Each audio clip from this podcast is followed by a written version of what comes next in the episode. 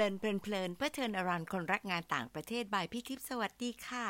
วันนี้เราเจอกันเป็นวันอังคารที่ 18 มกราคม 2565 เป็น EP ที่ 85 ค่ะ ใน EP ที่ 84 เรื่องชีวิตยิ่งดีด้วย Inclusion พี่สรุปเอเซน3เรื่องอย่างนี้นะคะ เรื่องแรกฟูไบรท์ให้โอกาสผู้ที่พร้อมจะเปิดตนเองสู่โลกกว้าง เป็น two way interactions เพื่อให้มีประสบการณ์จริง และแบ่งปันความรู้ข้ามวัฒนธรรมระหว่างกัน เรื่องที่สองการมีข้อจำกัดทางกายภาพไม่ใช่ข้อจำกัดที่จะเรียนรู้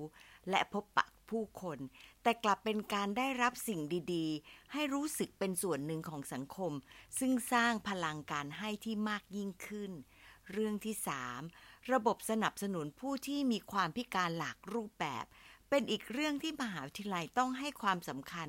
และพยายามพัฒนาให้เป็นระบบ เพื่อให้ผู้พิการสามารถใช้ชีวิตร่วมกับประชาคมมหาวิทยาลัย อย่างมีความหมายและมีความสุข 2 EP ที่ผ่านมาในซีรีส์เรื่อง diversity และ inclusion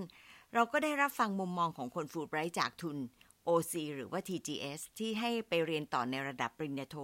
แต่ตอนนี้จริง ๆ แล้ว TGS ให้ถึงระดับปริญญาเอกเลยนะคะ ได้รับเรื่องของความหลากหลายในอาชีพ ด้าน sexual orientation แล้วก็ความจำกัดของร่างกายค่ะ มาครั้งนี้พี่ก็เลยอยากให้สิทธิ์เก่าจากอีกทุนหนึ่งมาแชร์นะคะ เพราะว่าจะมองจากด้านของการเป็นผู้สอน แล้วก็เป็นผู้เรียนด้วย ได้น้องฟักมาเป็นแขกรับเชิญในตอนที่ชื่อว่า อินจากข้างในก่อน inclusion ค่ะ อาจารย์ฟักหรืออาจารย์ ดร อัธพล อัธนาค สอนภาษาอังกฤษที่สถาบันภาษามหาวิทยาลัยขอนแก่น ได้รับทุน Fulbright Foreign Language Teaching Assistant Program หรือ FLTA เพื่อไปสอนภาษาไทยให้กับนักศึกษาชาวอเมริกัน และเรียนภาษาอังกฤษ หรือ American Studies ที่ Northern Illinois University ปี 2012 ค่ะ น้อง ๆ จะสะดุดหูกับชื่อเล่นของแขกรับเชิญนิดนึง ตอนที่อาจารย์ฟักได้ทุนฟูลไบรท์แล้วเราก็รู้ว่าอาจารย์ชื่อเล่นชื่อนี้ ก็บอกว่าสงสัยจะต้องเตรียมหาชื่อเล่นใหม่แล้วล่ะค่ะอาจารย์ฟักก็เลยบอกให้เพื่อนๆเรียกว่าพอล แต่บอกแค่ช่วงแรกเท่านั้น หลังจากนั้นก็บอกให้เพื่อนรู้ กลายเป็นเรื่องที่คลื้นเคลงแถมได้รู้ด้วยว่าความหมายจริง ๆ คืออะไรนะคะ โดยความรู้สึกส่วนตัวพี่โอเคมากกับคำนี้ เพราะเป็นคำของไทยที่มีความหมายดี แถมฟักก็เป็นส่วนประกอบในอาหารของคนไทยและจีน คนจีนถือว่ามีความเย็น หมายถึงว่ามาทำแกงจืดแล้ว ดีต่อการสร้างสมดุลให้กับอุณหภูมิของร่างกายค่ะ เราถือว่าการใช้คำเนี่ยปรับไปตามบริบทของที่เราต้องอยู่ ณจุดที่เราอยู่ดีกว่านะคะใน EP นี้พี่ก็ถามเจาะไปว่าทุนฟูไบรท์มีส่วนช่วยให้เข้าใจเรื่อง diversity แล้วก็ inclusion ในแง่ไหนบ้าง รู้สึกถึงความแปลกแยกของคนในวงฟูไบรท์หรือเปล่า แล้วเอาไปสอนเด็กอเมริกันเรื่องอะไร และถ้ามีข้อเสนอแนะให้กลุ่ม LGBTQIA+ ในไทยเรื่องหนึ่งอยากจะบอกอะไร มาฟังว่าอาจารย์ฟักตอบและแนะว่ายังไงนะคะ สวัสดีครับ ชื่ออัธพลอัธนาครับ ได้รับทุน Fulbright โปรแกรม FLTA ชื่อเต็มก็คือ Foreign Language Teaching Assistant นะครับ ตอนนั้นไปปี 2012 ครับ ซึ่งนับมาถึงปัจจุบันก็ประมาณ 10 ปีแล้ว หน้าที่หลักของผู้รับทุนนี้คือตามชื่อเลยครับ ก็คือ TA เป็นผู้ช่วยสอนภาษาไทยระดับอุดมศึกษา ให้แก่นักศึกษาอเมริกันครับ ตอนนั้นก็เป็น TA ของ อาจารย์จอห์น ฮาร์ตแมน ครับ ซึ่งเป็นอาจารย์ผู้เชี่ยวชาญด้านการสอนภาษาไทย อาจารย์ประจำอยู่ที่มหาวิทยาลัย Northern Illinois นะครับ หรือ NIU จริง ๆ แล้วบางมหาวิทยาลัยก็ได้ชื่อว่าเป็นผู้ช่วยสอนแต่ในนามครับ เพราะว่าจริง ๆ แล้ว บางมหาวิทยาลัยก็ไม่มีอาจารย์ประจำที่สอนภาษาไทย เพราะฉะนั้นคนที่ได้รับทุนนี้ก็จะต้องไปเป็นอาจารย์ผู้สอนหลัก นะครับ นอกจากการสอนแล้วผู้ได้รับทุนโปรแกรม FLTA ยังจะต้องไปเรียนเพิ่มพูนความรู้ของตัวเองตามความสนใจอีกครับ ก่อนไปที่อเมริกา มูลนิธิการศึกษาไทยอเมริกันนะครับ หรือ Fulbright Thailand ของเรา จัดกิจกรรมต่างๆ ให้ผู้ที่ได้รับทุนแต่ละประเภทได้พบเจอพบปะกัน ซึ่งมีทุนมากมายหลายประเภทมากเลยนะครับ เช่นทุน JRS Junior Research Scholarship สำหรับพี่ๆน้องๆ ที่กำลังศึกษาต่อในระดับปริญญาเอกในประเทศไทย และต้องการไปทำวิจัยที่อเมริกา ทุน TGS Thai Graduate Scholarship สำหรับพี่ๆน้องๆ ที่ต้องการจะไปศึกษาต่อในระดับปริญญาโท หรือปริญญาเอกที่อเมริกา ทุน Humphrey สำหรับผู้บริหารระดับ Mid Career ขององค์กรรัฐและเอกชน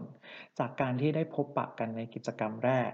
ที่ชื่อว่ารู้รักรากเรานะครับ ช่วงแรก ๆ ที่เข้ากิจกรรมก็จะยังเกรงๆอยู่ แล้วก็เกรงๆด้วยครับ เนื่องจากว่าผู้รับทุนมีช่วงอายุ ตั้งแต่เพิ่งจบปริญญาตรีมาได้ปี 2 ปีไปจนถึงอาจารย์ระดับผู้ช่วยศาสตราจารย์ รองศาสตราจารย์ มีแต่คนเก่งๆทั้งนั้น และเราก็คิดไปว่า เออ่า คนเหล่านี้จะฮาฮาหรือไร้สาระแบบเราไหมนะ จะต้องซีเรียสแน่นอน คิดเองหมดทุกอย่างครับ แต่หลังจากที่ได้ร่วมทำกิจกรรมด้วยกันเป็นกลุ่มๆนะครับ มีการสลับสับเปลี่ยนหมุนเวียนกลุ่มกันไปทำให้ได้ทราบถึงความหลากหลายหรือ diversity ของผู้ที่ได้รับทุน ทั้งอายุอาชีพหน้าที่การงาน ความรู้ความเชี่ยวชาญ ทัศนคติต่อเรื่องต่างๆทำให้ เราสนิทสนมกันมากขึ้นครับ แล้วก็กำแพงของผมเองก็ลดลงมาในระดับหนึ่งเลยทีเดียว พอถึงช่วงเวลาก่อนที่จะเดินทางไปอเมริกาจริง ๆ นะครับ Fulbright Thailand ก็จัดกิจกรรม Pre-Departure Orientation ให้แก่ผู้รับทุนอีกครั้ง ครั้งนี้เป็นครั้งที่ทำให้รู้สึกว่าสนิทสนมกันมากขึ้นนะครับ จากที่ไม่กล้าคุยกับพี่ๆบางคน เนื่องจากพี่ๆดูเป็นผู้ใหญ่ แต่พอได้มีโอกาสทำกิจกรรมร่วมกันอีกครั้ง ก็ทำให้มั่นใจว่าพี่ๆน้องๆทุกคนไม่ได้ซีเรียส ไม่ได้ถือเนื้อถือตัวแต่อย่างใด ทุกคนสนุกสนานเป็นกันเองมากครับ และทุกคนก็พร้อมที่จะช่วยเหลือให้คำปรึกษาในเรื่องต่าง แล้วก็นอกจากนั้นยังได้รับมุมมองใหม่ๆ ซึ่งมาจากความรู้และความเชี่ยวชาญประสบการณ์ที่แตกต่างกันออกไปของแต่ละคน ขอยกตัวอย่างพี่ท่านหนึ่งนะครับ ซึ่งผมสารภาพว่าผมจำชื่อของพี่ท่านนั้นไม่ได้ พี่ท่านนี้ได้เล่าถึงความเชี่ยวชาญของตัวเอง ด้านการวิจัยพึ่ง ในตอนแรกที่ได้ยินก็ในใจก็คิดว่า อืมพึ่งก็คือพึ่งแล้วไงอะ แต่พอฟังสิ่งที่พี่ท่านนี้ได้เล่าให้ฟังนะครับ ก็ทราบถึงคุณประโยชน์มากมายมหาศาลของพึ่งและพึ่งก็ยังเป็นดัชนีชี้วัดความอุดมสมบูรณ์ของธรรมชาติที่อยู่รอบตัวเรา และนอกจากนั้นแล้วก็ยังได้รู้ว่าพึ่งมวลทองได้ด้วยนะครับสารภาพว่าตอนนี้ก็ยังจำชื่อพี่ไม่ได้เลย แต่เวลาเจอพี่ท่านนี้เราก็จะเรียกพี่ท่านนี้ว่าพี่พึ่งมวลทอง ซึ่งพี่ก็ไม่ได้ว่าอะไรใด ๆนะครับ ก็ยังเรียกพี่พึ่งมวลท้องอยู่จนถึงณปัจจุบันอพอได้ร่วมกิจกรรมนี้แล้วก็ได้รับฟัง ได้แลกเปลี่ยนความรู้ทัศนคติทำให้มุมมองต่อความหลากหลาย diversity ก็เปลี่ยนไป มอง diversity เป็นความสวยงามนะครับ ก็ ได้รับความสนิทสนมกันมากขึ้น ตอนที่อยู่ที่อเมริกาเวลาไปเที่ยวเมืองไหน ก็จะมองหาพี่ๆน้องๆที่ได้รับทุนว่ามีพี่ๆน้องๆ อยู่เมืองนั้นหรือเปล่า เราก็จะไปขอพักด้วยครับ ประหยัดเงิน นอกจากนั้นแล้วก็ยังรวมตัวกันไปเที่ยวตามวาระตามโอกาส ตามเวลาที่มีตรงกันครับ ผลของความชื่นชมในเรื่องความหลากหลายที่เรามองเปลี่ยนไปนะครับ จากตอนแรกเราคิดว่า มันค่อนข้างที่จะเครียดซีเรียสแต่ปรากฏว่าความหลากหลายเป็นความสวยงามทำให้เราชอบทำงานที่มีความหลากหลาย ปัจจุบันนี้ถ้ามีพี่ๆน้องๆ คนไหนมาชวนทำวิจัย แล้วก็เป็นวิจัยที่ไม่ได้ตรงตามสาขาที่ผมเรียนมา ก็ถ้ามันทำได้ก็ยังสนใจอยู่ครับทำให้เราได้เปิดโลกทัศน์มากขึ้น แล้วก็อยากรู้เรื่องชาวบ้านด้วยครับว่าชาวบ้านเขาทำอะไร แล้วกิจกรรมที่ฟูไบจัดให้เราสนิทสนมกันมากขึ้นนะครับ มันสนิทสนมกันมาก มากจนถึงปัจจุบันเนี้ยเรายังติดต่อไปมาหาสู่บินไปหากันไปเยี่ยมกัน ถึงแม้จะอยู่คนละจังหวัดเจ็บป่วยเป็นไข้ก็สอบถามสารทุกข์สุขดิบกันเปรียบเสมือนคนในครอบครัวไปแล้วครับ จากการได้สอนนักศึกษาอเมริกันนะครับทำให้ทราบว่าการสอนภาษานั้นไม่จำเป็นจะต้องสอนแค่หลักไวยากรณ์คำศัพท์เท่านั้น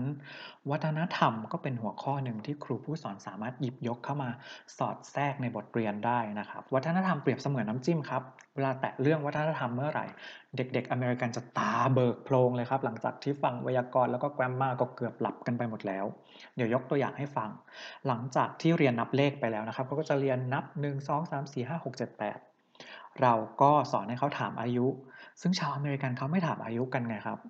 ก็ต้องอธิบายเรื่องวัฒนธรรมให้ฟังว่าทำไมคนไทยถึงถามอายุกัน อธิบายไปว่าเราอยากสนิทสนมกันเหมือนคนในครอบครัว พอรู้อายุกันแล้วก็จะใช้คำนำหน้าถูก เราก็เลยถือโอกาสสอนคำว่าพี่กับน้อง แล้วก็นำหน้าชื่อนะครับเขาก็เรียกกันใหญ่ได้ถามอายุเท่าไหร่ แล้วหลังจากนั้นก็เรียกกันพี่แบรนดอนน้องทิฟฟานิชาพี่พอลก็สนุกกันมากเลยครับกิจกรรมนั้น หลังจากเด็กๆนับเลขคล่องแล้วเด็กๆ ก็จะต้องไปซื้อของที่ตลาดครับ การซื้อของก็มีการต่อราคาสินค้า ในวัฒนธรรมอเมริกันก็จะไม่มีครับ เพราะว่าเขาซื้อของจากซูเปอร์กัน ก็ทำให้เขาต่อราคาสินค้ากันสนุกครับ เท่าไร20 บาท ลดได้ไหม เขาก็เล่น role play กันสนุกดีครับ บางวันก็ทำอาหารไทย เมื่อมีเทศกาลมาถึงเช่นเทศกาลลอยกระทง แล้วก็หาหนังสือพิมพ์ มาให้เด็กๆได้พับกระทงนะครับ เด็กๆก็เอนจอยมาก บางวันก็พาไปดูหนัง หนังที่เด็กๆชอบก็คือหนังผี นอกจากจะสอนในคลาสใหญ่แล้วก็ยังมีได้รับเชิญไปให้ความรู้เรื่องภาษาและวัฒนธรรม แก่เด็กมัธยมที่อยู่ในละแวกนั้นนะครับเขาจะรวบรวมเด็กมัธยมหลาย ๆ โรงเรียนมารับความรู้รับการถ่ายทอดเรื่องภาษาและวัฒนธรรม และเป็นที่สังเกตว่างานวัฒนธรรมต่างๆ ก็มีจัดบ่อย และมีคนให้ความสนใจเยอะ เลยคิดว่าการที่คนอเมริกันรับรู้ถึงความหลากหลายและความแตกต่าง นั้นมาจากการสื่อสารผ่านวัฒนธรรม และท้ายที่สุดก็ทำให้เกิดการ inclusion ขึ้นมาในสังคมอเมริกันครับ จากกิจกรรมการถามอายุก็ทำให้ได้รู้ว่ามีนักศึกษาคนหนึ่งอายุประมาณ 30 กว่าๆครับ คำว่าไม่มีใครแก่เกินเรียนนั้นมันโผล่ขึ้นมาในหัวแล้วมันก็เป็นความจริง มันทำให้เราได้เห็นถึงวิธีการเรียนของคนอเมริกันที่แล้วแต่จังหวะของชีวิตและโอกาสในชีวิตครับ การศึกษาก็เป็นทางเลือกหนึ่ง บางคนอยากใช้ชีวิตไปก่อน ยังไม่ได้อยากเรียนในระดับอุดมศึกษาก็หยุดไปใช้ชีวิตให้เต็มที่ พร้อมเมื่อไหร่ก็ค่อยกลับมาเรียน ทุกคนต่างมีทางเลือกของตัวเองครับ และอีกตัวอย่างต่อมาก็จะเป็นตัวอย่างความต้องการที่แตกต่างนะครับ ในชั้นเรียนภาษาไทยนั้น มีเด็กไทยเรียนอยู่รวมกับเด็กอเมริกันเด็กไทยมีอยู่ 3 คนครับ หลังจากที่เรียนไปได้ 1 สัปดาห์ ก็พบว่าเด็กไทยทั้ง 3 คนนั้นสามารถพูดสื่อสารภาษาไทยได้ดีพอสมควร อาจารย์ฮาร์ดแมนก็เลยนัดคุยกับเด็ก 3 คนนอกรอบครับ แล้วก็ทดสอบทักษะเบื้องต้นทำให้ทราบว่าเด็กๆ ทั้ง 3 คนนี้ยังขาดทักษะการอ่านและทักษะการเขียนภาษาไทย เด็กๆ ทั้ง 3 คนก็อยากอ่านและเขียนภาษาไทยให้ดีขึ้นด้วยเช่นกัน ดังนั้นก็เลยแยกเด็กทั้ง 3 คนออกมาเพื่อเรียนเนื้อหาที่แตกต่าง ออกไปจากกลุ่มเรียนปกติ สิ่งที่ได้เรียนรู้จากการสอนเด็กไทย 3 คนนี้ก็ทำให้รู้ว่าการเรียนภาษาต่างประเทศที่มีการจัดเนื้อหาให้เหมาะสมกับระดับของผู้เรียน และความต้องการของผู้เรียนนั้นเป็นเรื่องสำคัญมาก เด็กๆ มีความสนใจมากขึ้นอย่างเห็นได้ชัด เพราะเนื้อหาค่อนข้างท้าทายและยากกว่าที่ใช้สอนกับห้องเรียนปกติครับ และอีกเรื่องหนึ่งที่อยากเล่าให้ฟังก็คือ พอสอนไปเทอมที่2นะครับ นักศึกษาคนหนึ่งตั้งท้อง และขอลาเนื่องจากแพทย์สั่งให้พักผ่อนก่อนคลอด และก็จะมีช่วงเวลาที่คลอดนะครับ แล้วก็ดูแลลูก อาจารย์ฮัตแมนก็เชิญนักศึกษาคนนั้นมาคุย และวางแผนการเรียน คุยถึงว่าเขาสามารถทำอะไรได้บ้าง ในขณะที่เขากำลังพักผ่อนอยู่ เป็นการเจรจาเพื่อหาทางออกให้นักศึกษา ในขณะที่ไม่สามารถเข้าร่วมชั้นเรียนได้ตามปกติ และยังคงรักษามาตรฐานทางวิชาการไว้ได้ด้วยครับ สรุปที่เล่ามาทั้งหมดก็คืออไม่ว่าปัจจัยด้านอายุหรือความต้องการที่แตกต่าง สภาพสภาวะของ ร่างกาย การตั้งท้อง เป็นต้นนะครับ ก็ไม่ควรส่งผลต่อการศึกษา นั่นคือ inclusive education ที่แท้จริงครับ ซึ่งประเทศเไทยเราก็ควรมี เพราะว่าสมมติว่ามีคนที่อายุเยอะมานั่งเรียน เราก็จะรู้สึกแปลกๆ หรือมีคนที่ท้องมานั่งเรียน ก็จะรู้สึกแปลกๆ แล้วก็ในชีวิตจริงก็เคยมีนักศึกษาที่ drop เพราะ ตั้งท้อง แต่สุดท้ายก็ดีใจมากครับ ที่เขาคลอดลูกแล้วกลับมาเรียนจนจบ แต่จากตัวอย่างก็จะเห็นว่าเขาหายไปนานมากครับ แล้วก็ค่อยกลับมาเมื่อเขาพร้อม ซึ่งจริง ๆ มันไม่ควรเป็นแบบนั้นครับ พอเป็นนักเรียนแล้วก็ไม่ค่อยรู้สึกแตกต่างกับตอนเป็น TA ครับ เพราะอาจารย์ที่สอนให้โอกาสกับนักศึกษาทุกคน ซึ่งส่วนใหญ่นักศึกษาที่เรียนในคลาสเดียวกันนะครับ ก็เป็นนักศึกษาชาวต่างชาติ ได้เล่าถึงประสบการณ์ส่วนตัวของตัวเอง คิดวิเคราะห์เปรียบเทียบทฤษฎีกับบริบทของประเทศของตัวเองนะครับ และอาจารย์ก็ไม่ได้ถือแบบแผนของคนอเมริกันเป็นหลัก อาจารย์จะรับฟังถึงบริบทของประเทศอื่น ๆ ด้วยครับ แล้วเราก็สัมผัสได้ว่าอาจารย์มีความสุขที่ได้ฟังเรื่องราวที่เกิดขึ้นในประเทศอื่น ๆ ครับ ส่วนประเด็นเรื่อง inclusion กับสังคมไทย ผมคิดว่าสังคมไทยเริ่มมีความเข้าใจมากขึ้นเรื่อง inclusion มันค่อยๆ เปลี่ยนไปครับ เช่นการเหยียดหรือการแบ่งกลุ่มมีลดน้อยลง เมื่อมีการเหยียดหรือการแบ่งแยกเกิดขึ้น ก็จะเกิดเป็นประเด็นทางสังคมเป็นวงกว้างนะครับ เนื่องจากว่าเทคโนโลยีการสื่อสารสมัยนี้มันเร็วมาก ผลก็คือคนไทยเกิดความตระหนักมากขึ้นครับ แล้วก็น่าจะเข้าใจ เพิ่มมากขึ้น จริงๆ อยากบอกว่าประสบการณ์ฟูลไรท์เป็นประสบการณ์ที่เรียกว่าเบิกเนตรมากกว่าครับ ใช้เป็นแนวทางในการดำเนินชีวิต เพราะว่าชีวิตก่อนที่ได้รับทุนเป็นชีวิตที่ไม่ค่อยได้รับโอกาสและได้เป็นผู้ให้ เนื่องจากเรารู้สึกว่าเรายังไม่เคยได้เป็นผู้รับเลย ชีวิตต้องดิ้นรนลำบากในระดับหนึ่งครับ วัน pre departure orientation ก็จะได้ยินคำพูด ผู้ให้ผู้รับอยู่ตลอด แต่ตอนนั้นก็ยังไม่รู้สึก อินกับคำสองคำนี้ แต่พอจบโปรแกรม FLTA ทำให้รู้สึกว่าตัวเองได้รับโอกาสที่ไม่เคยได้รับมาก่อน แล้วมันเป็นประสบการณ์ที่เขาเรียกว่า once in a lifetime experience ครับ พอรู้สึกว่าตัวเองได้เป็นผู้รับ และรับเต็มอิ่มกับประสบการณ์และโอกาส จนตอนนี้ทำให้เราก็อยากเป็นผู้ให้บ้างครับ ให้ตั้งแต่เล็กๆ น้อยๆ เช่นทิป แต่ก่อนไม่เคยทิปเลยครับ ตั้งแต่ไปอเมริกามา ก็ติดการทิปนะครับ ทิปมาเรื่อยๆเลย แล้วก็เนื่องจากเราเป็นครูสอนภาษาอังกฤษ การที่เด็กๆ นักศึกษาเขาจะได้รับโอกาสแบบเราบ้าง ภาษาก็เป็นใบเบิกทางอย่างหนึง่ง ผมก็ตัดสินใจเป็นเปิดวิชาเลือกซึ่งเป็นวิชาเกี่ยวกับการสอบภาษาอังกฤษ เพื่อไปใช้สมัครงาน เพื่อสมัครทุน เพื่อสมัครเรียนต่อ ปกติแล้ววิชาต่างๆ เหล่านี้จะเป็นวิชาทำเงินก็ว่าได้ ถ้าจะไปลงเรียนตามสถาบันต่างๆ ก็จะต้องจ่ายเงินหลักหมื่นขึ้นไปครับ แต่จากประสบการณ์เราในแง่ inclusive education ครับ ใครที่อยากเรียนก็ควรได้เรียน ได้หาทางก้าวหน้าและพัฒนาตัวเอง ไม่ว่าจะยากดีมีจนก็ควรได้รับโอกาสทางการศึกษาเท่าเทียมกันหมด และการให้โอกาสกับคนอื่น มันก็จะเหนี่ยวนำให้คนที่ได้รับโอกาส เปลี่ยนเป็นผู้ให้ และมันก็จะเป็นวัฏจักรต่อไปแบบนี้ไปเรื่อยๆครับ ผมเชื่อแบบนี้ครับเเนื่องจากสังคมที่ผมอยู่ เขาไม่มีการแบ่งแยกใด ๆนะครับ หรืออาจจะแบ่งแยก แต่ผมก็สัมผัสไม่ได้ การสัมผัสไม่ได้นี้อาจจะมาจากความภูมิใจในตัวเองข้างใน รับรู้ถึงคุณค่าของตัวเองนะครับ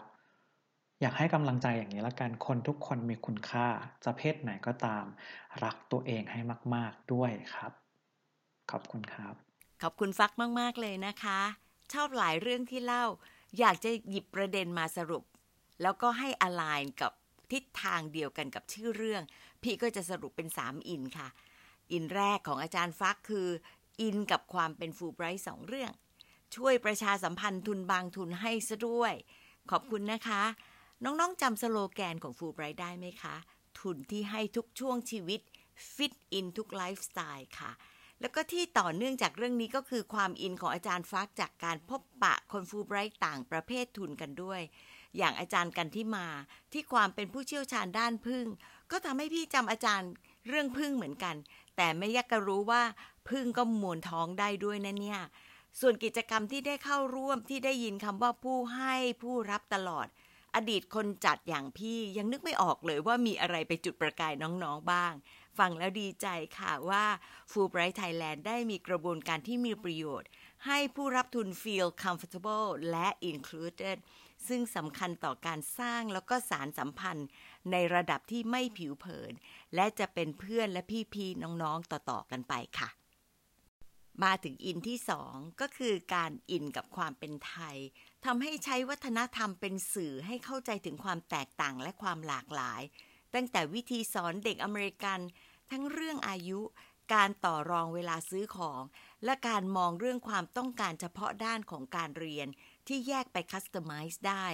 พี่ฟังแล้ว เกิดความรู้สึกสองอย่างอย่างแรก อยากเป็นนักเรียนของอาจารย์ฟักนั่นเนี่ย